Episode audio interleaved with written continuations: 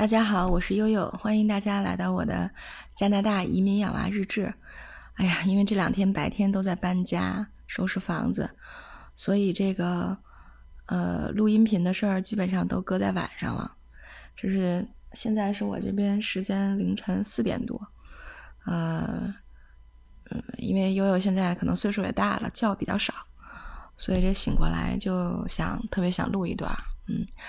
正好趁这个热乎劲儿跟大家分享一下。上次介绍的是我们第一次租房的经历，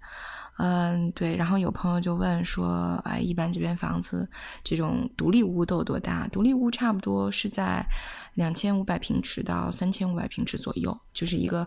标准的这种民居啊。咱不说那种豪宅啊，就说我们租这种标准民居，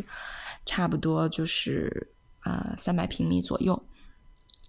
那一般呢，它带一个啊。”前面的不能叫院儿，就前面它有一个车道，因为一般这个房子都会带车库。呃，像我们这种房型格局，就是前面带两个车库，所以它会有一个车道，那还会有一小片绿化。那后面呢会有一个后院儿。那有一些房子呢，它是这个车库和这个住房主体是分离的，啊，所以呢有的时候房子是在后院儿，呃，这个呃你院子里。这个跟你这个出口隔一段距离，独立的一个车库，对。然后像我们这种是连在一起的，那也就是说，你从这个主入口进来之后，呃，一般就是呃，这个一层它会有两个客厅，呃，分别叫 living room 和 family room。living room 就是你的客厅，就是接待客人用的，一般离这个入口比较近。还有呢，就是呃，你这个离厨房比较近，稍微会显得。呃，靠近房屋的深处一些，就是私密性好一点的地方，叫 family room，也就是这个是可能是你就家人在一起共享这个家庭时光的地方，一起看电视啊、聊天啊、吃饭啊，哎，所以是它会离厨房比较近。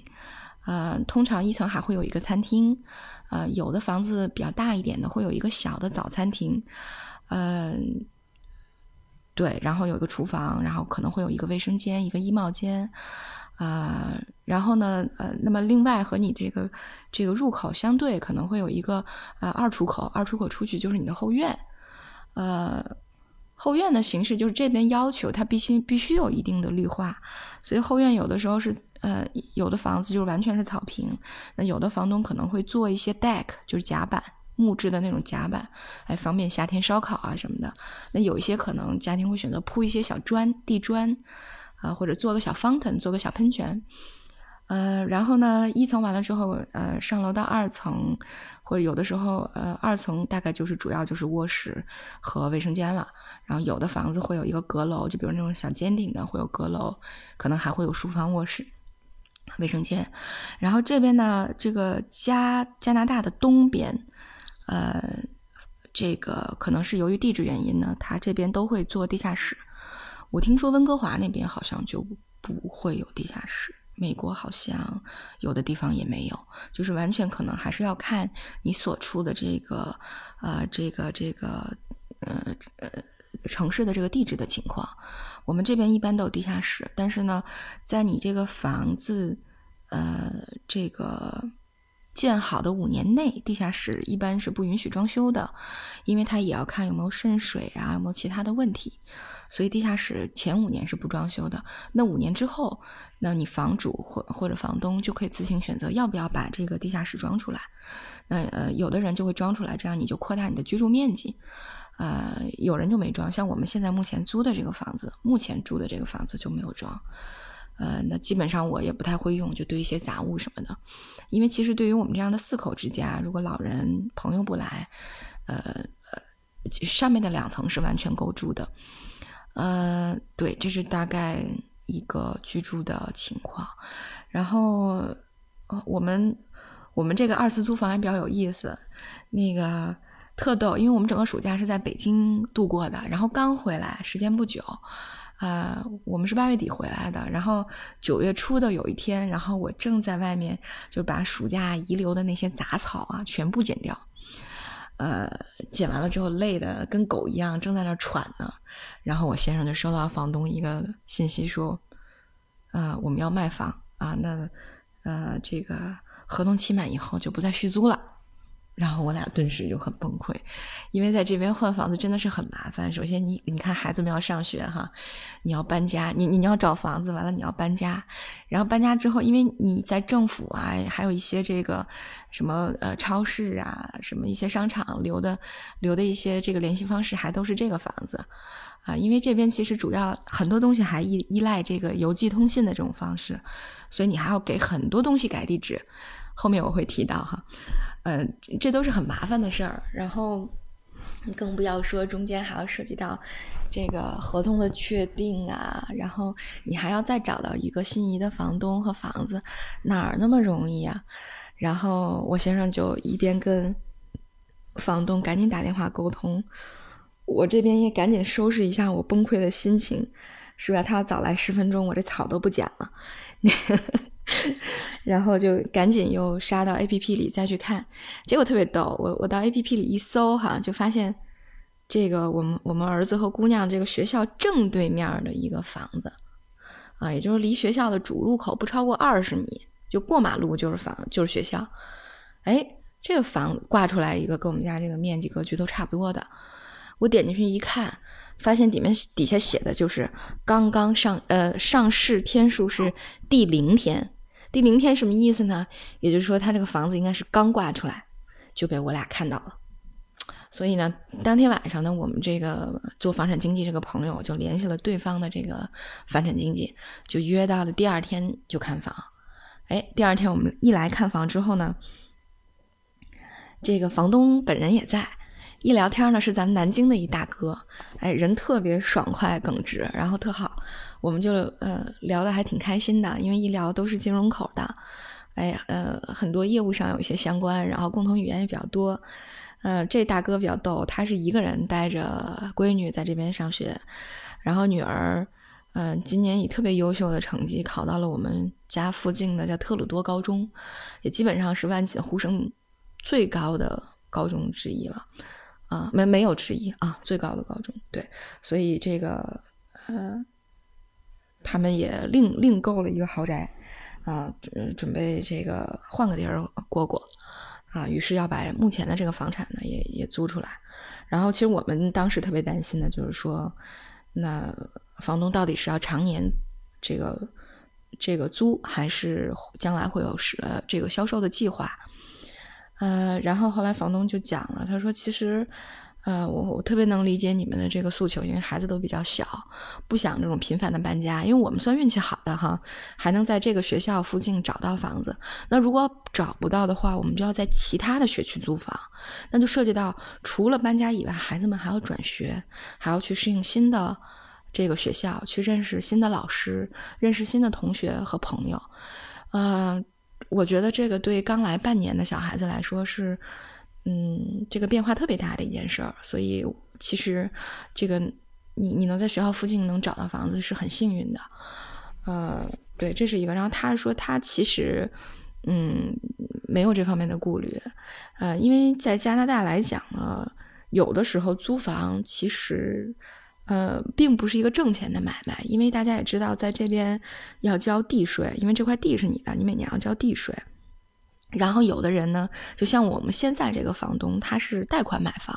还要还贷款，所以如果你把地税啊、一些维护的一些税费啊，再加上这个贷款都叠加在一起，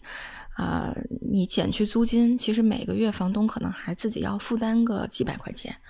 啊，长此以往下去也不是个事儿，所以很多房东可能就要卖了。但是还好，我们新找的这个家并没有这种压力，所以就还挺顺利的。呃，然后我们去看了他的房型，也比较喜欢，因为我我是比较喜欢那种，就是嗯。房间进来之后有一个挑空，挑空什么概念？就是就是二层和一层是是是通透的。就比如说你这个客厅有挑空，你这个客厅是一个十尺的这么一个概念，大概在五六米这么一个非常高的一个空间，所以这个视觉感觉就很好。你一进门之后就觉得哦豁然开朗。啊，但是呢，挑空的随之而来的问题就是你在二层的这个居住面积上就会有损失。但是我就觉得挺好的，因为一我们不需要那么大的面积，呃，呃，大概有几间卧室哈，每个卧室的面积都不大，这样冬天呢，呃，取暖的效果也会比较好，比较暖和。啊，所以我觉得，而且清洁面积也不大哈，这个是比较关键的。这样我我的这个打扫家务的这个压力就会小一些。虽然说，嗯，现在基本上都是机器人在扫地了，但是，嗯，像我和我先生还是有点洁癖的，就每天还是要自己收拾很多地方，啊，规制的比较整齐。所以这样面积小一点呢，我们的压力也比较小。嗯，而且这个房子呢，它的地下室是已经装出来的。那孩子地下室为什么在加拿大很多家庭都很重视呢？因为冬天的时候基本上零下二三十度哈，大家也都出不去，所以很多家庭都会把地下室装修成这个视听室或者是健身房啊，所以你冬天就有一个可以活动的一个比较开阔的空间，呃，所以嗯，今年冬天我们就会有比之前更大的一块这个呃活动场地吧，所以还蛮好的。呃，然后呢，关键是房东特别好，就是你你租房的过程当中，呃，能够迅速的建立起信任，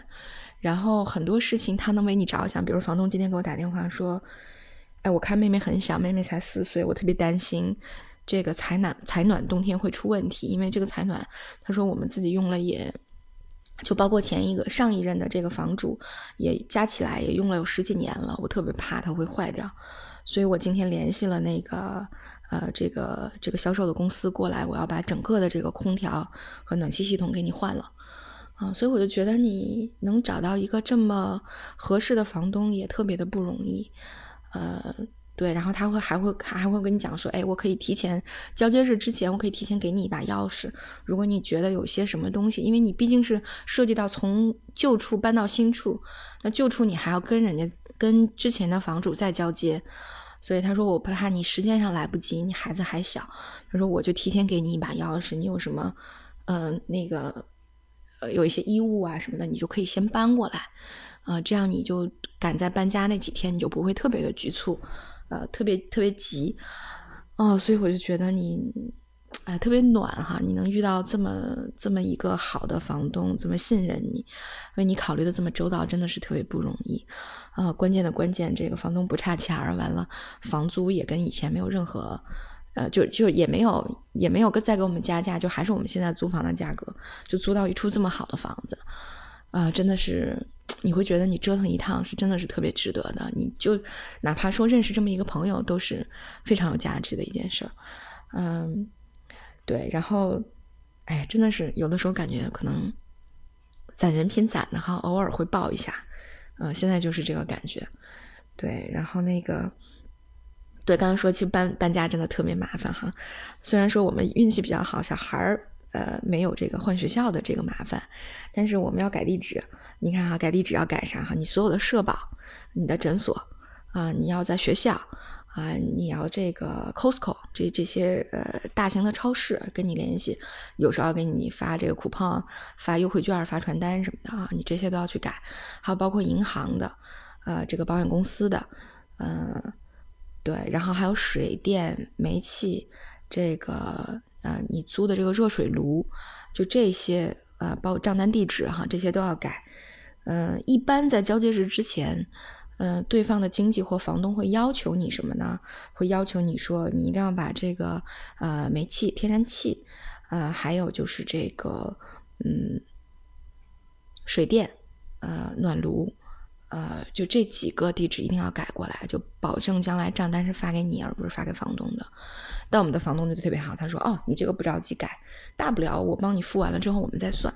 所以你看，就是你你有一个好房东之后，你就会沟通的非常顺利。就是你要想，如果要是真的是像我们当时第一个没租成的那种，你可能可能就很难讲话。对，然后